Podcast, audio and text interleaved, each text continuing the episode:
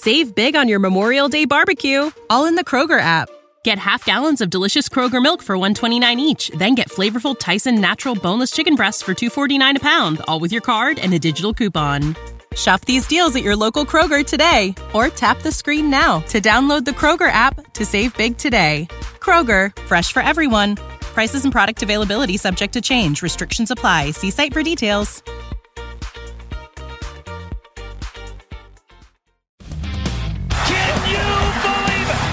It? It's. I've been watching it for 40 years. Are you kidding me? You're listening to Winning Cures Everything. Game day, baby. Wake up or get out. Here's your host, A confident young man, a superb athlete. Gary Seegers.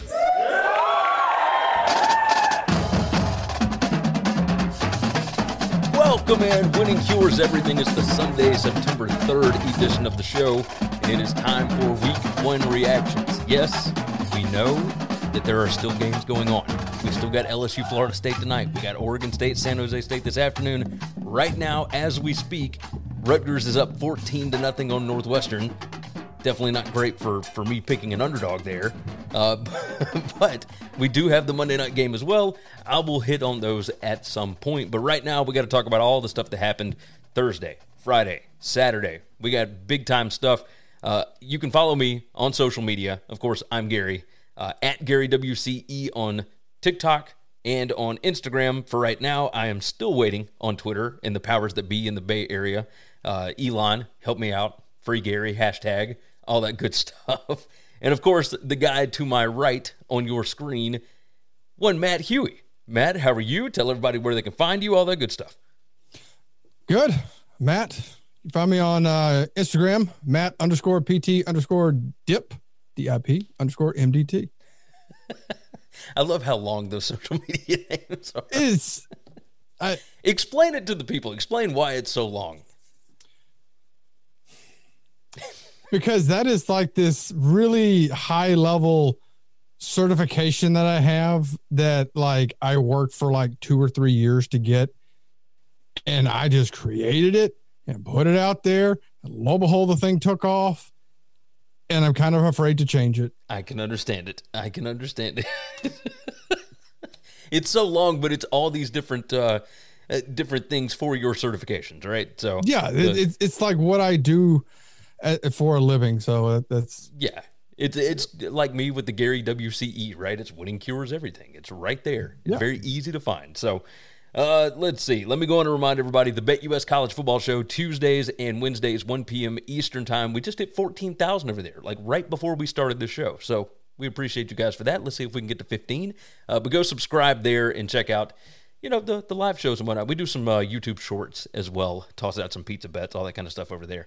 Three Dog Thursday is on this channel. Myself and TJ Rives. Of course, TJ, for those that don't know, the uh, Tampa Bay Buccaneers sideline reporter, he and I talk about the college football underdogs for the week on Thursdays. Typically, that's going to go up about 2 p.m. Central Time, of course, God's time zone. So make sure that you tune in for that. If you would like to see all of my stats, all of my numbers, all the different things that I look at each week, you can go over to buymeacoffee.com slash winning cures and uh, you can donate to the cause if you would like to do that. So go ahead and tune in over there. I'll have all of my projections, all that kind of stuff over there. And if you want to know the bets that I make each week, you can follow me on Telegram. So go in your browser, go to t.me slash Gary WCE. That's the easiest way to get to it. Uh, easy stuff. Easy stuff. All right, Matt. We got a lot of stuff to hit and only about an hour to hit it. So uh, let's see. Looking at our recording time. All right, we're good to go. Uh, you guys jump in the chat if there's anything that you want us to talk about. We've got seven games that we're going to hit, and then we're going to rapid fire through the other conferences. But we will answer questions. Everything else, toss them in the chat. We would love to hear from you. Matt, we will start off week one with Colorado and TCU. And that's why I got the prime time glasses I on. I see. I see. because I remember. I mean, we grew up during like main prime time, like Yes. Yes. Deion. You know, playing two sports, just just killing it, having the shoes and all that. Man, that was a good game. Yesterday, yesterday was so Oh. good. I was so wrong about Colorado, and I think a lot of people were right. Uh, this team was ready to go from from the word go, and we're going to pull it up on the screen here. Uh, let's see, toss out the the overlay so that you can actually see all of it. But man, you look at those stats: forty-five to forty-two. They won in Texas. Went to TCU's house, and this is the the transfer portal, right? This is what happens. You nowadays, it would have taken a long time to turn over a one and eleven kind of roster, and you have a team that went one and eleven, and the only win was over Cal in overtime, and TCU on the other side went to a national championship game last year. And you get into this season, and now the 1 and 11 team can compete with and beat the team that just made the national championship game. Now, I understand TCU lost a bunch of guys, etc. But uh, it, look, if you thought the Coach Prime hype was a bit too much leading into the season, just wait. I mean, this is absolutely insane. It's going to be awesome to watch. I'm excited about it. I don't know about you, uh, but this is going to be fun. I, I, I'll tell you this looking at these stats, I was right about one thing, and that is the offensive and defensive lines. I don't know a whole lot about those for Colorado. I don't. It, so long as they stay healthy, they're going to be okay. But it was obvious that they were not all that concerned about trying to run the football, right? No. Uh, you look at their running numbers 34 attempts, and that does include sacks. So, but 34 attempts, 55 yards, that's only 1.6 yards per attempt. That's not great for Colorado. But it doesn't matter when you got Shedeur Sanders going 38 out of 47 for 510 yards and four touchdowns. He was slinging and good, consistently good passes. Yes. Like he was fantastic. I did not know that I didn't think that he was going to be able to go from FCS competition to this. And again, let's not get it twisted. TCU lost a bunch of dudes off of last year's team, but TCU is significantly more talented than anybody that Shedeur Sanders went up against in the FCS last year. Like, I, it's it's insane. What what were your takeaways from this one? Oh, like okay, so it started out. I mean, I thought you know a lot of hype. You're coming into this game. You're going to be a lot of emotion. You, we we want to show, okay, but they kept it up. Yes, They kept they they kept that intensity up. Uh, Sanders hit, and I swear, how many Sanders were in that game? I swear, I think there's four. It's a, it seemed like, a lot. It kept saying Sanders and Sanders. I'm like, how many? Like, like, uh, is it both of his sons? Is it two sons of his? I think yeah, I think so. think so. Uh, And then, I mean, up but- defense now. But Yeah, Shiloh Sanders.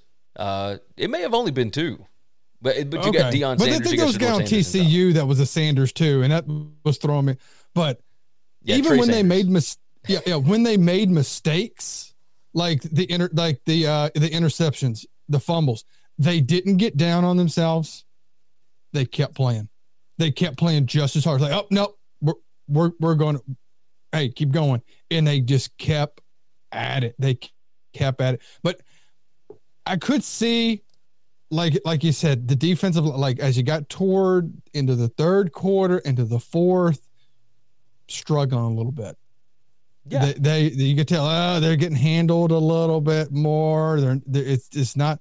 Well, there's no depth uh, on the lines. Yeah. There's just no depth. And, and when you look at what TCU did rushing the ball, Emani Bailey, 14 carries, 164 yards. He did have that 174 yarder, but Trey Sanders was good too. Like it, Chandler Morris ran the ball around. Like they were able to get some push on the uh, on that Colorado defensive line. But man, the job that uh, Sean Lewis, the offensive coordinator for Colorado, did in this game, that veer and shoot, uh, was insanely successful here. And then Charles Kelly, the defensive coordinator, was awesome. Absolutely awesome. Uh, Double O'Neill jumped in on the chat. He said, "Win is a win. Yes, a win is absolutely a win, and there's nothing bad that you could take away from this. Uh, No. it, it's wild. So, it- like I mean it like it, like I feel like like you, you need to ride this this whole this whole week. yes, Just Whatever you just ride it as much as you can. It, it, it's a win, I, and I do think I did see some people talking like national championship. Like, okay, look, no, Let, let's not go crazy. Let's not go I do crazy. think a bowl game. I'm I'm li- like right if they keep this up, I'm like okay. if they stay healthy, absolutely they Yeah. will. The issue is obviously depth, right? Not only on the lines, but it, they got two freshmen that are backing up Shedeur Sanders. Uh, that's it. So if Shedeur Sanders goes out, uh, this offense might be in Yeah. trouble. Now we don't know what the freshmen are going to look like, but they are freshmen. They, you know, we know we know what most freshmen look like. Uh, let's see. Double O'Neill said Utah versus Colorado Pac-12 championship game. Uh, that would be wild. Uh, That, right before that both would go to Big 12. interesting to watch. Yeah. Uh, a biblical commentary uh, network jumped in. It said Colorado haters are silent now. And then James S. jumped in and said, after one game, huh? So, yeah, there's still people that are going to be doubting this. Um, look, they looked good, especially for a first game. I don't know that I necessarily agree with Deion Sanders coming out in that press conference afterwards. Did you see him talking to Ed Werder uh, from the Oh, NFL? I, miss, I Yeah. missed that. I was starting to flip around again. I was like, oh, I need to watch this press conference. Ooh, he came out saying, like talking about, do you believe? Like, do you believe now? And I mean, he was going at it, but he act he was acting like they won the national championship. Uh, But after all the offseason stuff, I think I saw that they had over 80 new players on that team. I thought it was Yeah. like 70 something, but it was like 83 or 86. Yeah, it was ridiculous the number. Well, I mean, I saw that they they posted on there returning offensive starters was only like 18% for TCU and only 15% for Colorado. So it was like Yeah, all new guys. one dude. all new guys. and you, tra- but that's the thing. You traveled to Texas. You traveled for your first game. Your your first this hype, and you're not even playing in front of your home stand, so you don't even really have like that advantage. And you played like that. Oh, just wild. All right, and so one more question before we hop off of this one. Uh, who should be getting the Heisman hype here? Is this is it Travis Hunter for playing like 120 plus snaps, which I don't think he's going to be able to do every game. Uh, but man, he one interception, uh, a pass breakup, had three tackles on it uh, on the day, and then he had 11 receptions, 119 yards uh, on offense. I mean, he was he was bonkers, but he played a Oh. ton. Uh, so Yeah. Travis Hunter or Shedeur Sanders, which one which one's better here?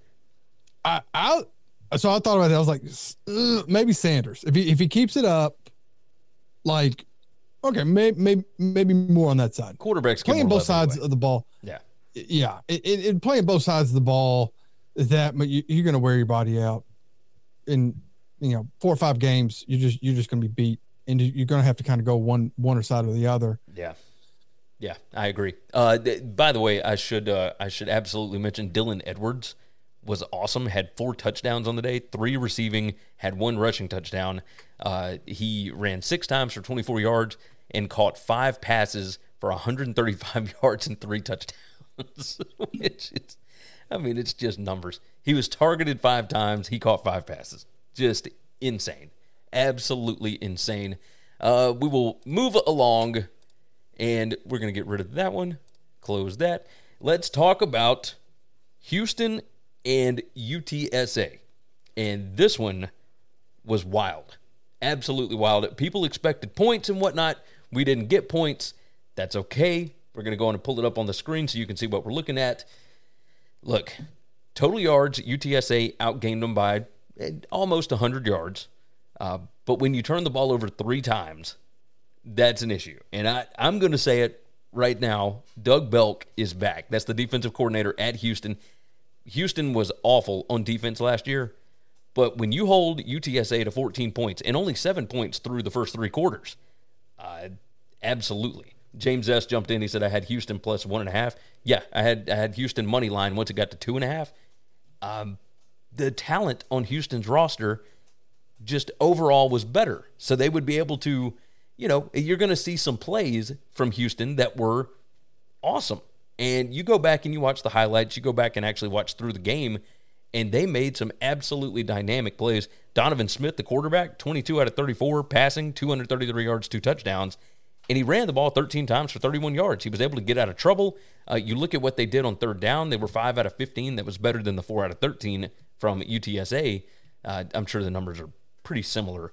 But uh, look, UTSA, I think overall on a down to down basis, probably better than Houston. But when you turn the ball over like that, it, it kind of led me to think Frank Harris, uh, while he has been there forever and whatnot, he was having trouble reading that defense. I think some of that was Doug Belk. Uh, what did you take away from this one? I thought Houston. I mean, they came out with a bang. That was it. They go, oh, okay. They're going to run away with this game. And then it was just, yeah, it just kind of fell flat in the middle. Yeah. It- Yeah, absolutely. if you did. get- Second and third quarter, it was Yeah. not a whole lot of anything. It, it, there were turnovers that led to you know seven points for um uh, for Houston, but and that's what basically won the ball game, right? Like it, it was. Tony Mathis, uh, the the running back from West Virginia, came in eight carries, thirty eight yards for uh, Houston, and then Donovan Smith was the leading rusher, uh, thirteen carries, thirty one yards. Uh, Sneed was pretty good, seven carries, twenty six yards. I mean, these are not great averages, right? 4.8, 2.4, and three point seven. Um, you look on the other side, UTSA was able to run the ball. Like Houston was only able to get 2.7 yards per attempt. Uh, on UTSA side, 5.9 yards per carry, and they ran the ball 35 times. Uh, the passing was the issue, right? 18 out of 36 passing for Frank Harris, 209 with one TD and three picks. This was not this was not a great UTSA performance, and Houston. Like this is one that I think Dana Holgorsen needed because I, I talked about this last week. I don't believe that I don't think that the powers that be at Houston, Tillman Fertitta and and the president and everybody else would have been very happy with Houston losing a home game to UTSA in their first game as a Big 12 member. I think that would have looked bad. You you feel the same way? Yeah, I don't know what it is about Dana uh, Hol- Holgorsen. I just never liked him. Oh, I love him. I love him. I- Red Bull and I- vodka. I, I let's just go. don't. I, I just I just don't know what it is. I mean, they talk so highly about him. I'm like, ah, I just like, ah, I don't I don't know. I don't know about him. I don't know. I think he's fantastic, but that, but that's a personal preference kind of thing, right? Like it, it, it- the expected points on this, by the way. So I've got it pulled up from uh, GameOnPaper.com. Uh, you look and see the so UTSA was plus 0.27. Houston at the end of the game was minus 11.72. Uh, UTSA on a down to down basis was significantly better than Houston. However, Houston had players that could make plays that would be able to win them the ball game. And that's that's the Was it- difference. Wasn't UTSA? They were go, trying to go down the field right at the end.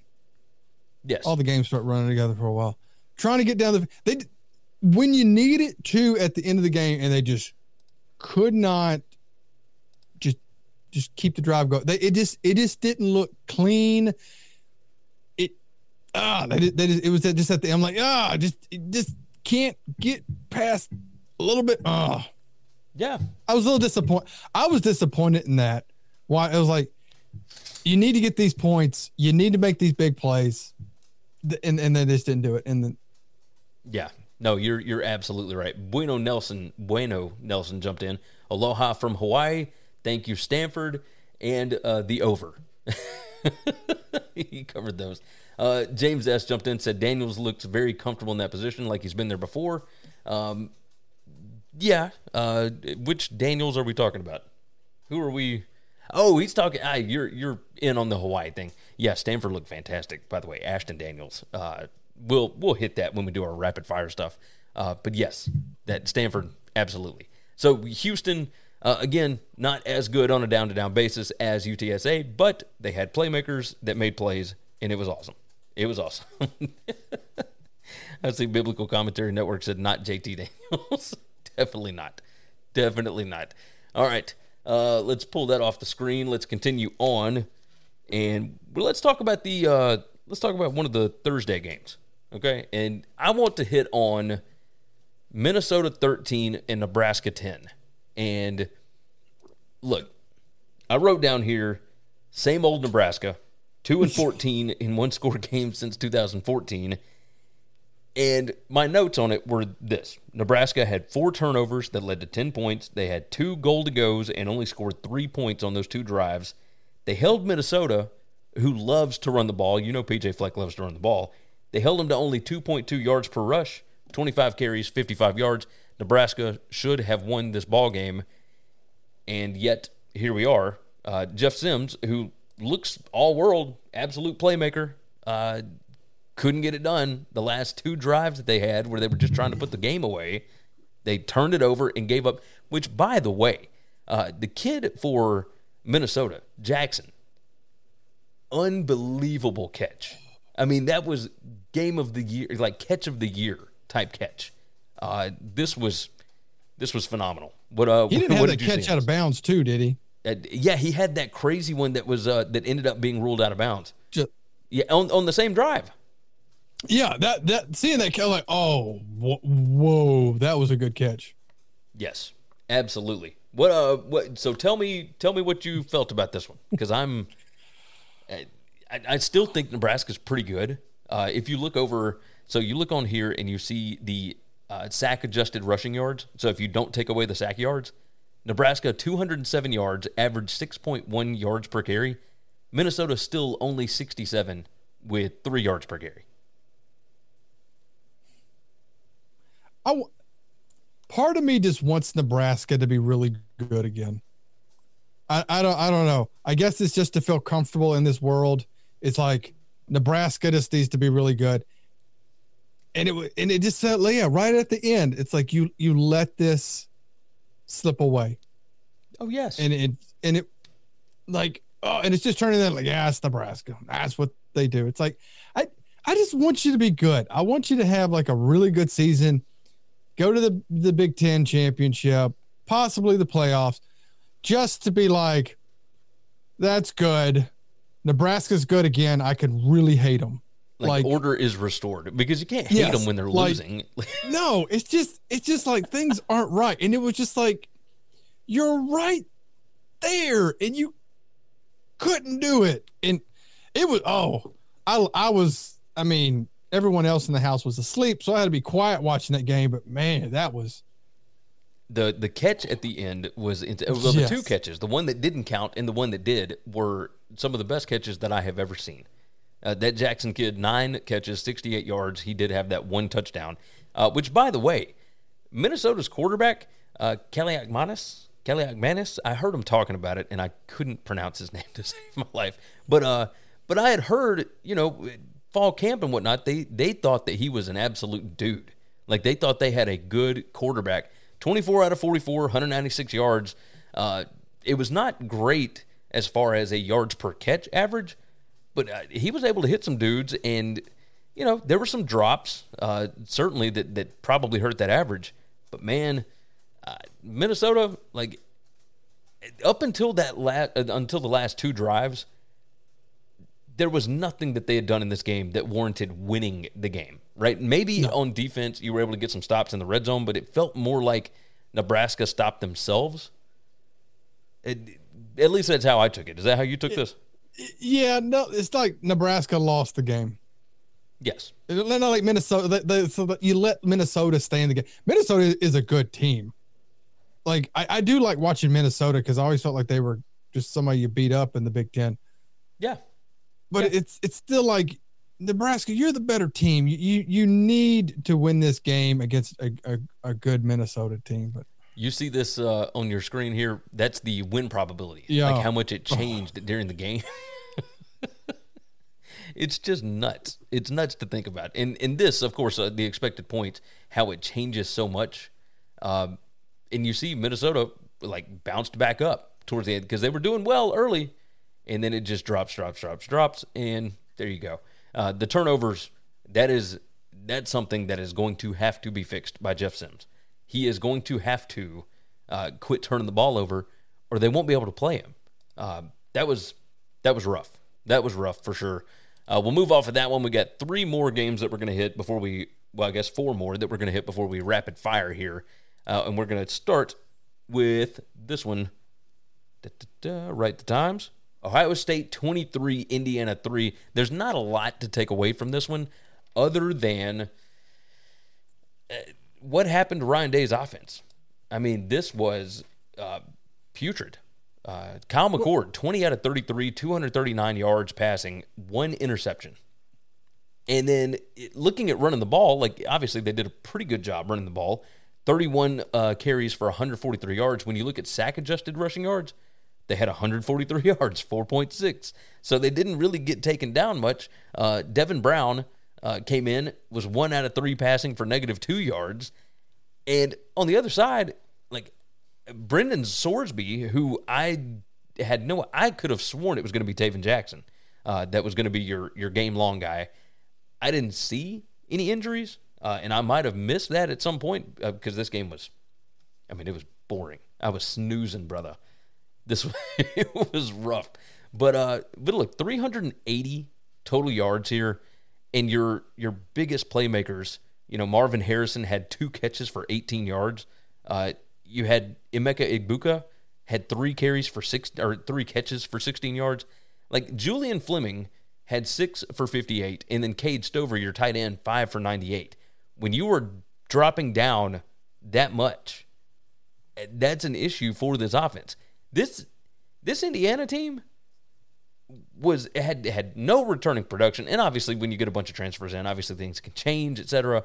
Uh, maybe I am discounting Indiana a little too much, but this was not a good offensive performance from Ohio State, and we are not used to that, right? Yeah, it would. It took them what like two quarters to score. Like it took them a, or do they score early? They, it they just took them a while to. Yeah, they scored in that first quarter, but then Okay. it just took forever. Yeah, it, yeah, it, yeah. Okay, that's what I was gonna. If you're, what are they ranked? They're top ten. uh, Ohio State was number three, number two, Yeah, somewhere around there. it's like if you're if you're go, I don't like preseason rankings, but it but I understand Ohio State's good team. You you need to come out into the first quarter at least fourteen up. You you should be at least a comfortable. We got fourteen points on the board on there by the end of the first quarter. You know, start looking at putting other guys in in the second half. That's how I view it. But yeah, yeah, it, it's like, oh, is are you just not firing all you know, all cylinders? Is everyone just not playing well? Is there something? Go- or do they just not have a quarterback? That's the scary Yeah. thing, right? It- Do you just not have a guy that can read the field well? Uh, because he he looked, I'm not going to say terrified, but it, it's like he was so scared of making a mistake that he wouldn't go down the field with it. He wouldn't look for those playmakers. He was constantly dropping down, right? I, it just it felt it felt weird. They hit that that first drive, 11 plays, 80 yards, and then after that it was punt, interception, punt, field goal, punt, and, and then yeah, late in the game, field goal, touchdown, field goal, which is fine, but like settling for three field goals in Bloomington, that's not what you typically do.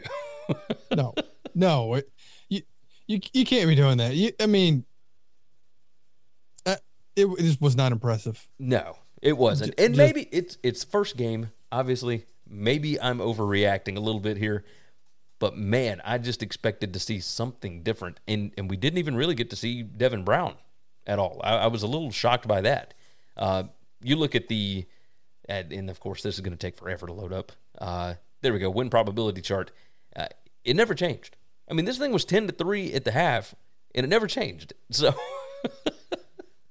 just just absurd absolutely absurd When you need mealtime inspiration, it's worth shopping Kroger, where you'll find over 30,000 mouthwatering choices that excite your inner foodie. And no matter what tasty choice you make, you'll enjoy our everyday low prices, plus extra ways to save, like digital coupons worth over $600 each week. You can also save up to $1 off per gallon at the pump with fuel points. More savings and more inspiring flavors make shopping Kroger worth it every time. Kroger, fresh for everyone. Fuel restrictions apply. Save big on your Memorial Day barbecue, all in the Kroger app. Get half gallons of delicious Kroger milk for 129 each, then get flavorful Tyson natural boneless chicken breasts for 249 a pound, all with your card and a digital coupon. Shop these deals at your local Kroger today or tap the screen now to download the Kroger app to save big today. Kroger, fresh for everyone. Prices and product availability subject to change. Restrictions apply. See site for details. Uh, we'll move on from there. Let's talk about a surprising game from yesterday.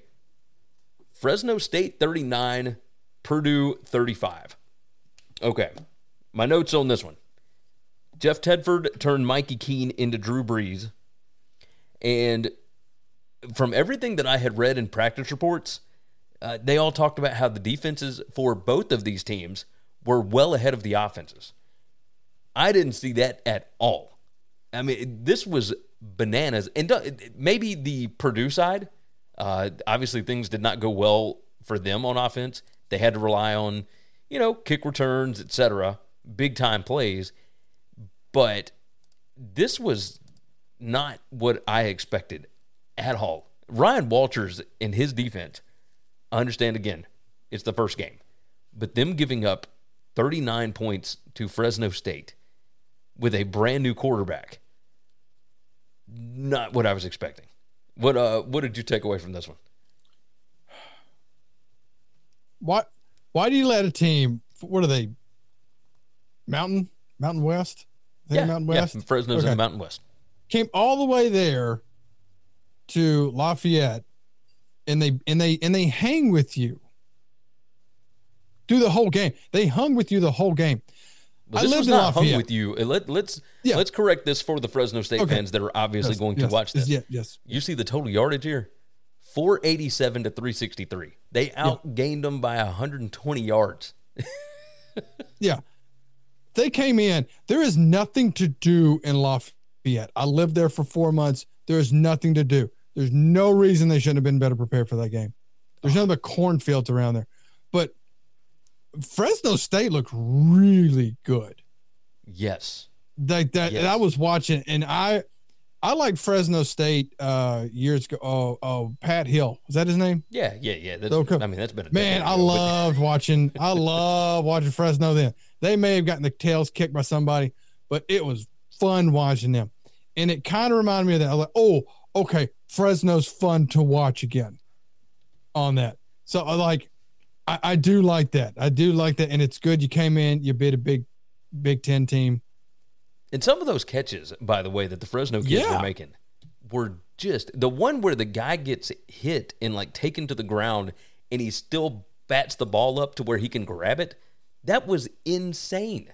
Like I, I just I could not believe what I was watching. And I had uh I had an investment in this game, right? I took Purdue minus three and a half, obviously ruined. So that was a disaster.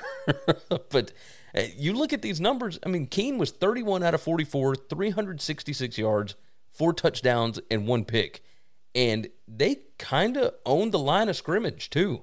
Uh, you look at the rushing numbers at 37 carries for 116 yards. You look at sack adjusted, 128 for 3.7.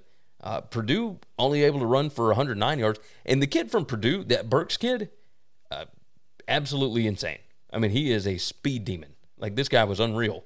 Uh, Hudson Card, I thought played well for Purdue on the other side. 17 out of 30 passing, 254, two touchdowns. Uh, but man, you know, y- you go back and look at this without Burks and and his, you know, uh, th- oh the Tracy Jr. kid that had you know 143 all-purpose yards as well, 144 on that kickoff return. Like, I this was this was wild, absolutely wild. So I cheers to Fresno State for winning the Mountain West because I don't see anybody that's going to hang with them.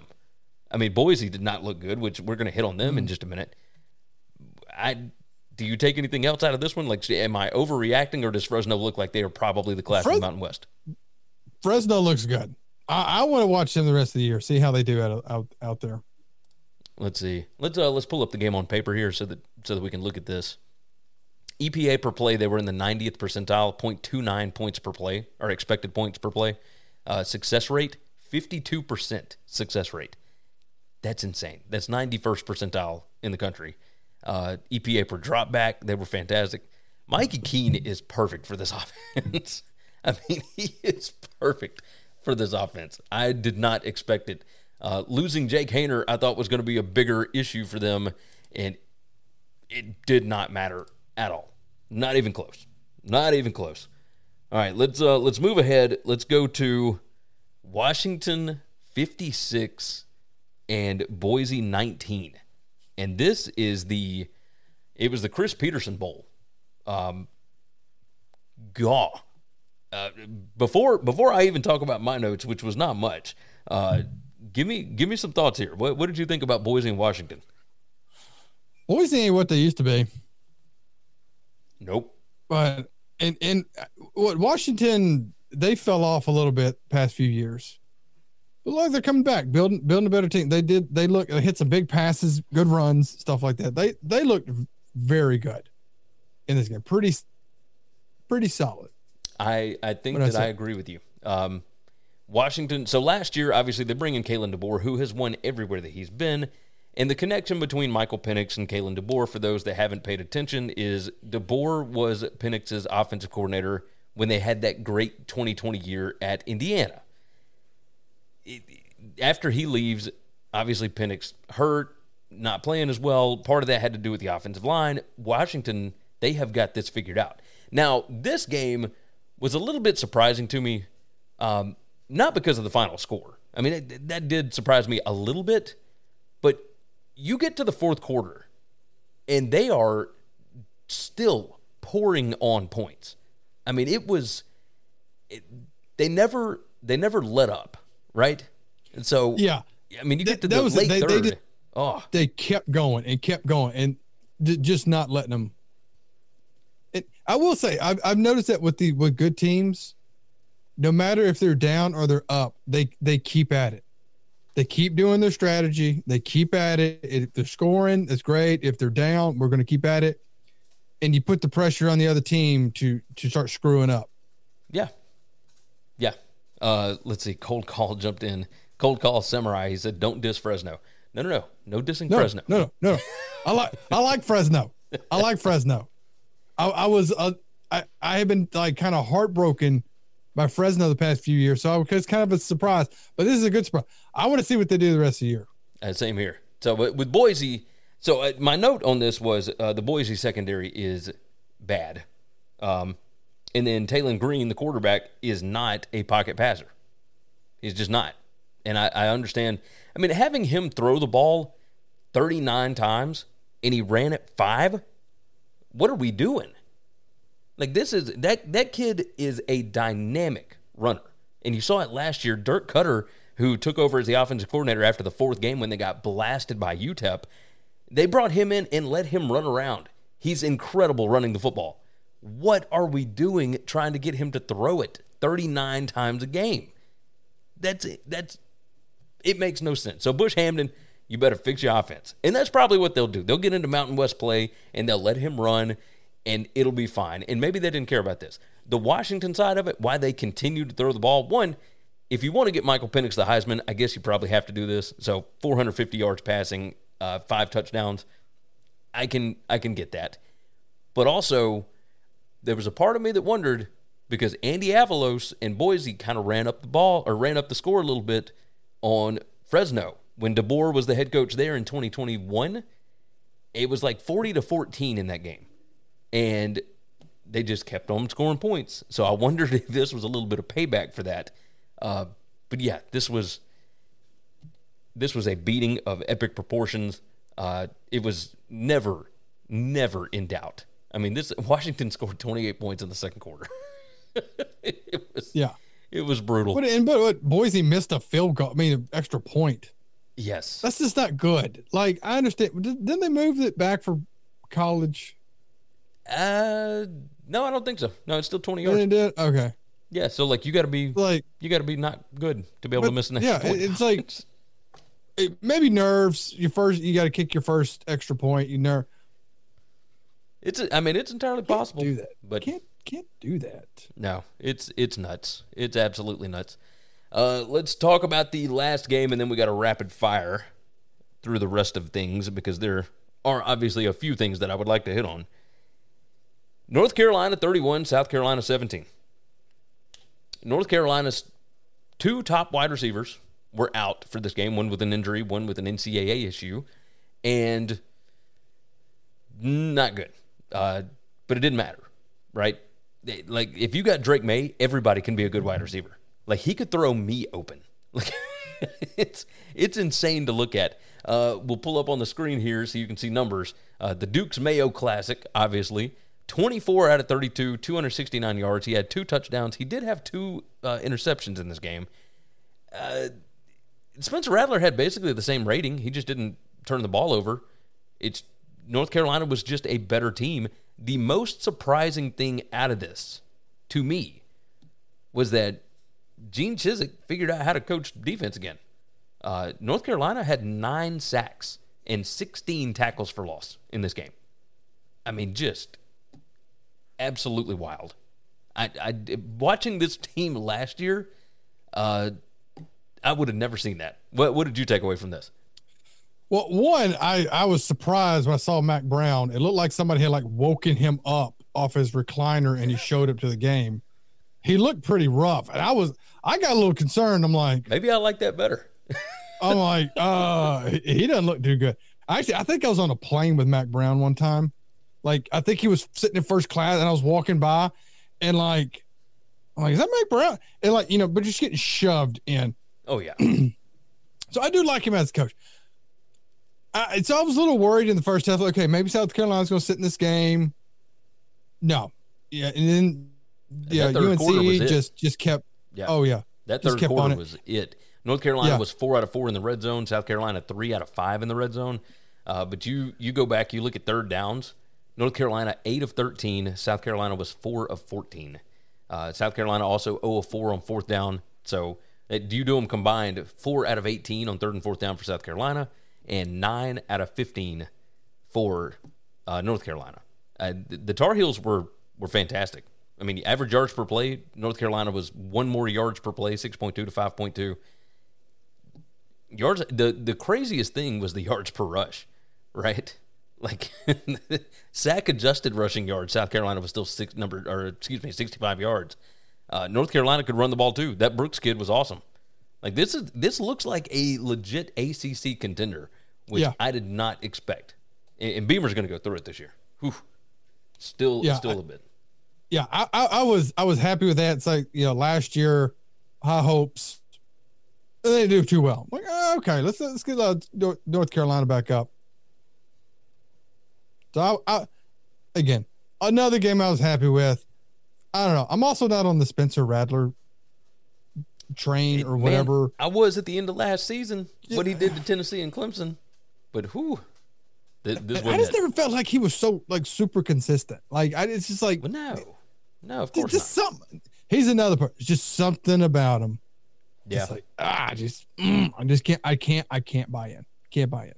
It's it's not that he played bad. I mean, 30 out of 39, no, he, he, he did no. awesome, but yeah, he, he did well, but it's they couldn't get the ball like, in the end zone. Yeah. So, uh, we will move along to the rapid fire segment. Let's uh let's hit on the SEC right quick. Uh, my notes on this, and we'll pull up some scores on the screen here for everybody. Uh, oh, we got to talk about uh, Florida right quick. Billy Napier, old Sunbelt Billy here. Um, that was a coaching debacle. The special teams errors, the having too many guys on the field, not having enough guys on the field, guys not knowing where they're supposed to be, having two guys with the same number on the field at the same time that leads to for this was coaching malpractice. It wasn't that the team was awful, it was that the players had no idea what they were supposed to do, and the coaches apparently didn't either. What, what did you take away from Utah 24, Florida 11? I am not a Florida fan. I'm probably going to get roasted. I I am SEC through and through. I but to see Florida lose, it felt good. But I I mean Utah coming in higher ranked, better team. Okay, Cool. But but Florida started out okay. A few little, you know, they give a big, you know, big passes. I felt like, okay, you're only giving up big plays. You're kind of shutting down their run. You know, a couple big plays, and then um, the first few drives, Florida looked really good, and the, the, quarterback had that one play where he like he went for it. I'm like, oh, okay, yeah. okay. He's a little slow getting up. I thought he kind of dinged himself, but then they just like, oh, okay, okay. this is going to be fun watching them the rest of the year. Yes. There's probably Florida fans watching. But this is um, Utah is maybe the fourth or fifth best team they're going to play this year. I would I would think, yeah. especially Florida, especially Utah with a backup quarterback, right? Just not great, not great. Uh, then, Missouri, and it, oh, this ahead. comes on right after watching Swamp Kings and having to remember all of that time. Then all the and Urban it's just Meyer like, stuff. Just oh.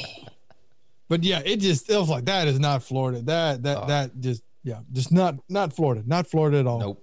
Nope, it was not good. It was not good. Graham Mertz, I don't think was awful, but just the team overall not well organized in that uh, that definitely showed. Missouri uh, got a win 35-10 over South Dakota. Bama did what they were supposed to. Jalen Milroe, it looks like he is going to take over that starting job for, I mean, as long as he needs it. Obviously, one game, it's against Middle Tennessee, but 56 to 7. He had five total touchdowns in this one and uh, some nice deep throws that actually had some touch on them. Georgia, uh, it took a little while for them to get going. They were only up 17 to nothing at the half on UT Martin, but they win going away 48 to 7. Uh, Tennessee, the Joe Milton hype is not real yet. 201 yards, two touchdowns. They got uh, they got three running backs that can really do some damage, and they they kind of whooped up on Virginia, 49-13 there. Uh, Ole Miss put a 70 burger on the board. Uh, Texas A&M scored 35 points in the first half against New Mexico. So cheers to Conner Weigman, five passing touchdowns there. Kentucky 40-40-14 over Ball State. Arkansas won big over Western Carolina. Auburn, Mississippi State, and Vandy all took care of business. Uh, moving along, and we will move to the Big Ten now. And again, we talked about Ohio State. Uh, man, this stuff is taking forever to load up. Um, here we go. All right, so Rutgers is up 17 to nothing right now. We talked about Minnesota, Michigan State over Central Michigan. Yeah, uh, Noah Kim, the uh, the guy that kind of beat out Payton Thorne. The reason why Payton Thorne ended up transferring, uh, 279 yards and two touchdowns. And then the running back for Michigan State, uh, Carter, 18 carries, 113 yards they kind of ran away from Central Michigan, and I think Central Michigan is not going to be very good. Uh, what did you think about Michigan and East Carolina? Uh, did, did, you able, or were you able to go back and watch some of that one, or uh, or just kind of scoreboard watch on this one? I just got a scoreboard on that one. I what did you think about uh, the the players wearing the free Harbaugh shirts and doing the the four and all that kind of stuff coming out, you know, right out of the gates? Yeah, that was uh that was interesting. Like, I like, I, I kind of like that. There you go. Yeah, it's it's very interesting. They're uh, but what are, they're ranked what three? Two? Uh, number two, ranked two, right behind Georgia. Yeah, you got you got to do you do got to put a whooping on somebody just to stuff. But but you got your win. And, you yeah, know, it could also be look. Your head coach wasn't there. Your offensive coordinator wasn't there. Both of them suspended for the first game. Like, it, and it could be that you're like, hey, you know, we're we're just gonna try some plays in here. Okay, yeah. we're not even going to use our good stuff. We're just going to try some stuff. That's hundred percent what the what they ended up doing. Uh, Penn State, West Virginia. Penn State puts on 17 points in the fourth quarter, kills the uh, the, the spread for the underdog, kills the uh, the total here because there there were a lot of people. I know a lot of sharps that were on the under 52, under 51 and a half on this one, and that last touchdown with six seconds left destroyed them. There was no reason to score it, and they did it anyway.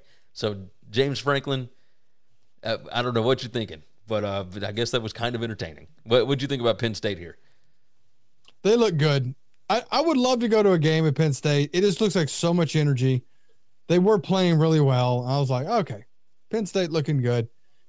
Thought maybe West Virginia sticking it a little bit more, and they did. And I was like, eh, okay. They, they weren't really hanging in as much. West Virginia, uh, their line play was okay. Like it wasn't terrible. Uh, th- look, Penn State is a really, really, really good football team. I, I don't think West Virginia is that bad. I know people no, picked them I, to finish last uh, in the Big yeah, 12. I, I, don't think they're terrible. Like maybe middle of the road, like middle of the conference. Yeah, and I, I think Not that's bad. a big step Not up bad. for uh, Neal Brown and them, right? like I don't know if it'll save his job, but we shall see. Uh, Buffalo looked good. Uh, uh, Chez Mellusi, 13 carries, 157 yards. Look, that's they call it the dairy raid now. It's not the air raid; it's the dairy raid at Wisconsin. Um, it, it, it, was not going to change overnight. I don't think. Uh, Wisconsin is still going to be able to run the ball. Remember, Phil Longo at North Carolina had 2,000 yard rushers just a couple of years ago. So, yeah, he he changes his offense to whatever personnel he's got. Cheers to him for that. Iowa uh, over Utah State 24 14. That was a disaster.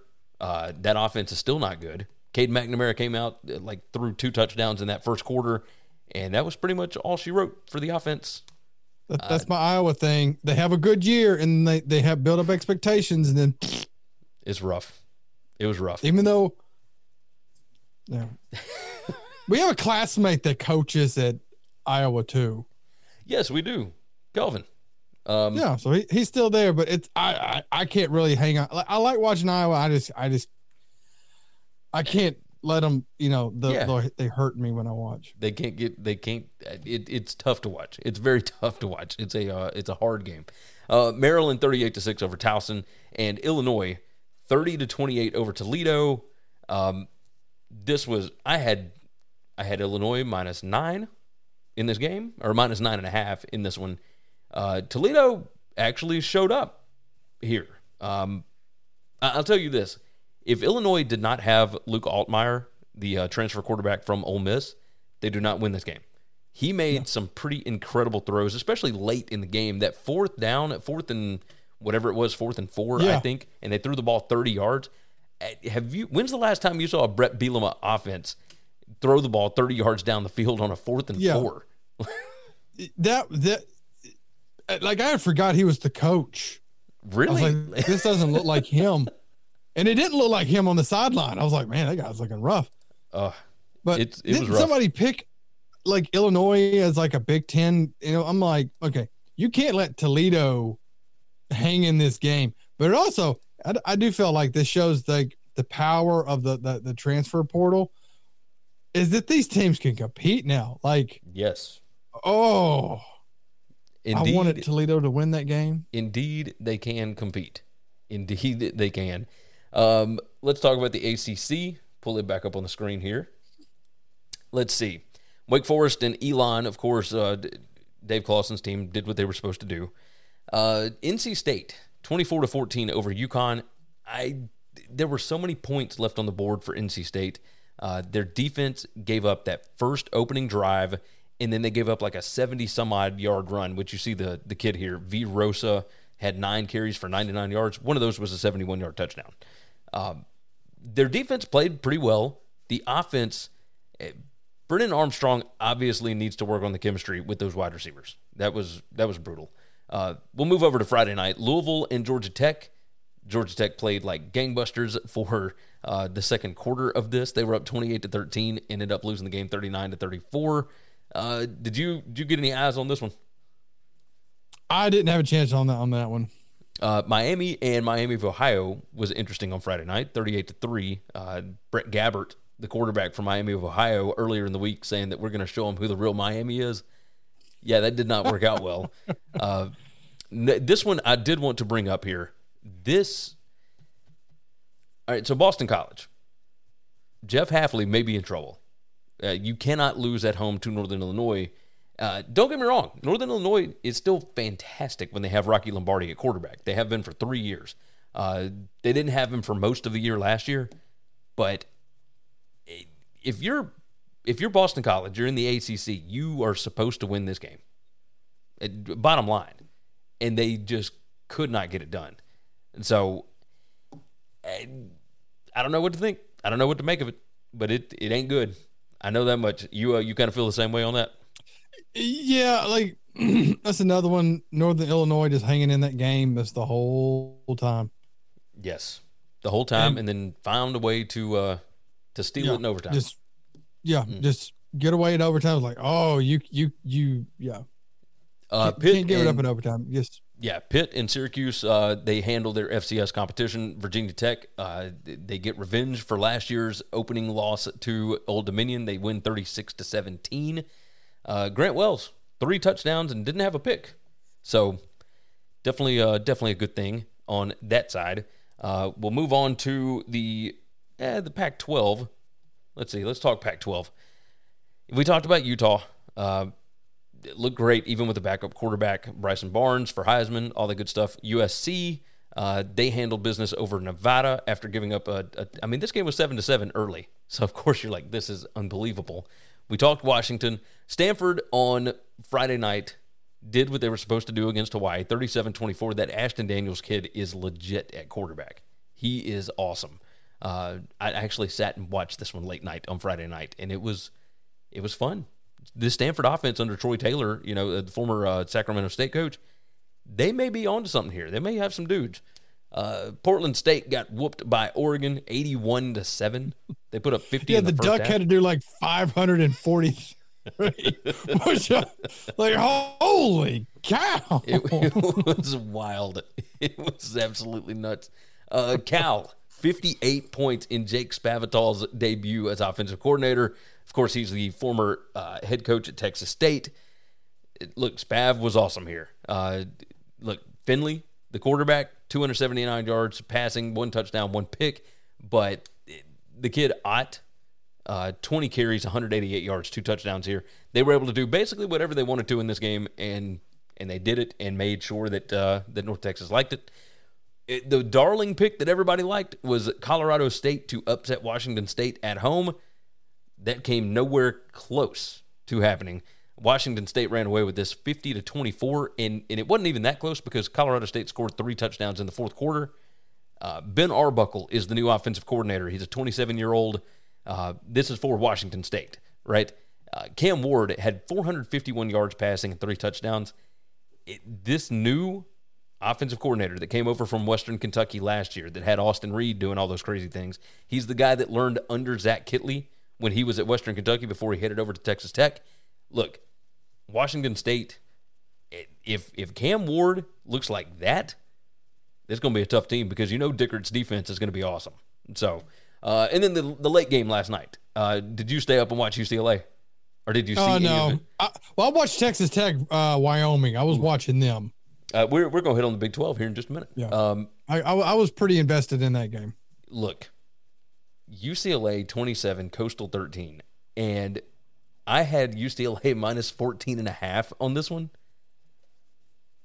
I swear to you, UCLA having to settle for field goals for one, and for two, playing the wrong quarterback was very irritating. Dante Moore should have been in there uh, the whole ball game, but both both quarterbacks, Ethan Garbers and Dante Moore, both throwing touchdowns in goal to, or throwing interceptions in goal to go situations is going to get you on my shit list every time out. I am so pissed off about this. They they did it twice. Ethan Garbers did it in the first quarter, and then Dante Moore did it in the fourth quarter. Like, what are we doing, guys? So they couldn't run the ball as effectively as I wanted them to, uh, but they were they were trying to get some some touch out of their quarterbacks, and so, eh, is what it is on that. Let's let's move over to the Big Twelve right quick. Uh, let me write my time down because we are about to have to hop out. But look, the Big 12, we, we talked about Colorado TCU. So TCU not looking great. Uh, UCF comes out, just wallops Kent State by 50. Uh, Kansas on Friday night, 48 17 over Missouri State, the uh, former Bobby Petrino led Missouri State team. Look, West Virginia, we talked about that. Texas didn't come out crisp against Rice, but how much of that is the fact that they're playing Alabama this week and didn't want to show anything?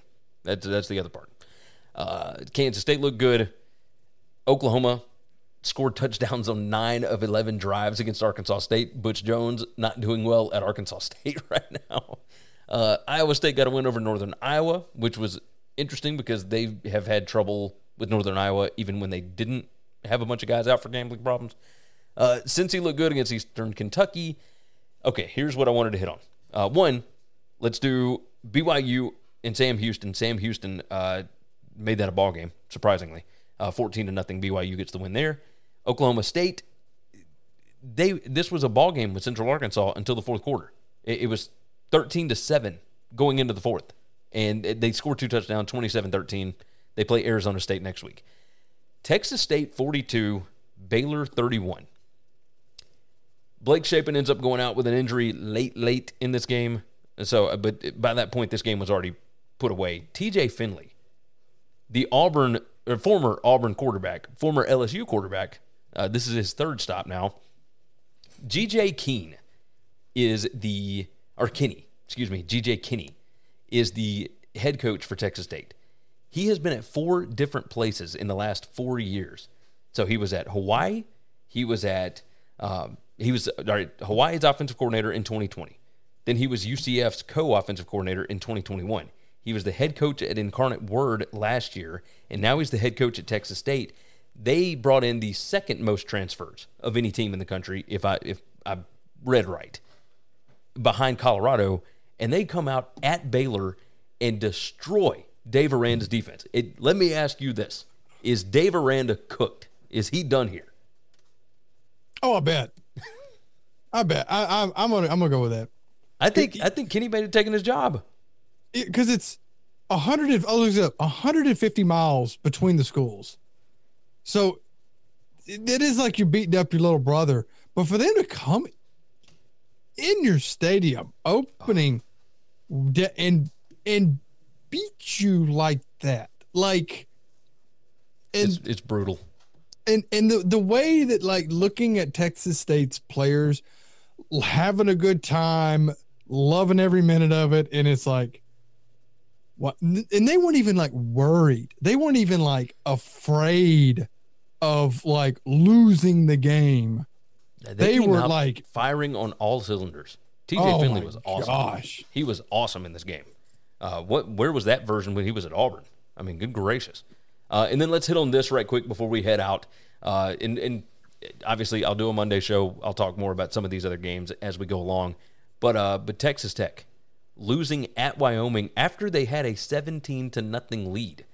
This Wyoming offense under Craig Bohl has never been built to be able to come back from 17 down. Obviously, this was a weird one. You had the weird storm delay. It took forever for this game to get done. But 35 33 in double overtime, they lose on the two point conversion. Uh, there were a lot of people hyping up Texas Tech to possibly win the Big 12. And, and this is another one of those how funny would it be if you go to Laramie and get beat by the Cowboys and then turn back around, go home to Lubbock and beat Oregon next week? I mean, it. I don't think it's going to happen, but this was not what I expected from Texas Tech. No, I, I, like I said, I was I was invested in the guy. A lot of Texas Tech people here, but they I was like you're just getting manhandled up front. Wyoming was just staying in that game plan. I think Wyoming. I will tell you this. I think Wyoming would be a very fun place to go watch a game. Oh, absolutely. From what I was seeing last night, it looked like it was so much fun. And then, like you know, they probably served steaks in the concession stand. Which another reason I think somebody in the chat talked about Wyoming is on that, but like another reason, I, I you know, yeah. Cowpoke I think jumped in. Wyoming's going to be another fun team to watch. I like Texas Tech as well, but letting Wyoming come in that game, you know, just to stay in that game with you. Like, oh, this is this is this was a good weekend. This was a really good weekend. Yes. Yes, it was. Yes, it was.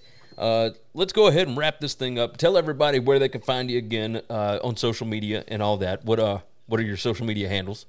Oh my gosh. Matt underscore PT underscore dip underscore MDT. That is me being goofy, a goofy physical therapist online.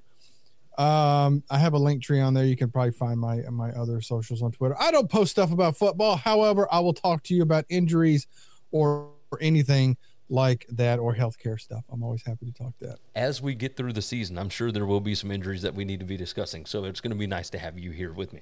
Uh, along with that, of course, you can follow me, TikTok and Instagram at Gary WCE. I'll let you know when Twitter's back. Who knows if it ever will be? I don't know. Uh, also, BetUS College Football Show, Tuesdays, Wednesdays, 1 p.m. Eastern Time. Three Dog Thursday, of course, will be here at 3 p.m. Eastern Time on this channel. Uh, buymeacoffee.com slash winning cures and t.me slash Gary WCE. Make sure you subscribe to the channel, like the video, all that good stuff. Share it out with your friends. Tell your buddies about it because we'll be here every Sunday, knocking it out, telling you what happened during the week, and giving you our actual reaction to this. Sometimes we'll be right, sometimes we'll be wrong. Uh, you guys can obviously jump in the chat and correct us. For uh, for Matt Prime over there, and for me, we appreciate you guys being here, and uh, and that is going to wrap it up. Take care of yourself, take care of each other. God bless college football, and we will see you all again next week. Thanks for listening to Winning Cures Everything. Make sure and follow me on Twitter at GaryWCE. If you want to toss in a question, you can email me, Gary at winningcureseverything.com. Make sure and hit that subscribe button, and we'll see you next time. This is the story of the one. As a maintenance engineer, he hears things differently. To the untrained ear, everything on his shop floor might sound fine, but he can hear gears grinding or a belt slipping. So he steps in to fix the problem at hand before it gets out of hand. And he knows Grainger's got the right product he needs to get the job done, which is music to his ears. Call, clickgranger.com, or just stop by. Grainger, for the ones who get it done. When you need mealtime inspiration, it's worth shopping Kroger, where you'll find over 30,000 mouthwatering choices that excite your inner foodie. And no matter what tasty choice you make, you'll enjoy our everyday low prices, plus extra ways to save, like digital coupons worth over $600 each week. You can also save up to $1 off per gallon at the pump with fuel points. More savings and more inspiring flavors make shopping Kroger worth it every time. Kroger, fresh for everyone. Fuel restrictions apply.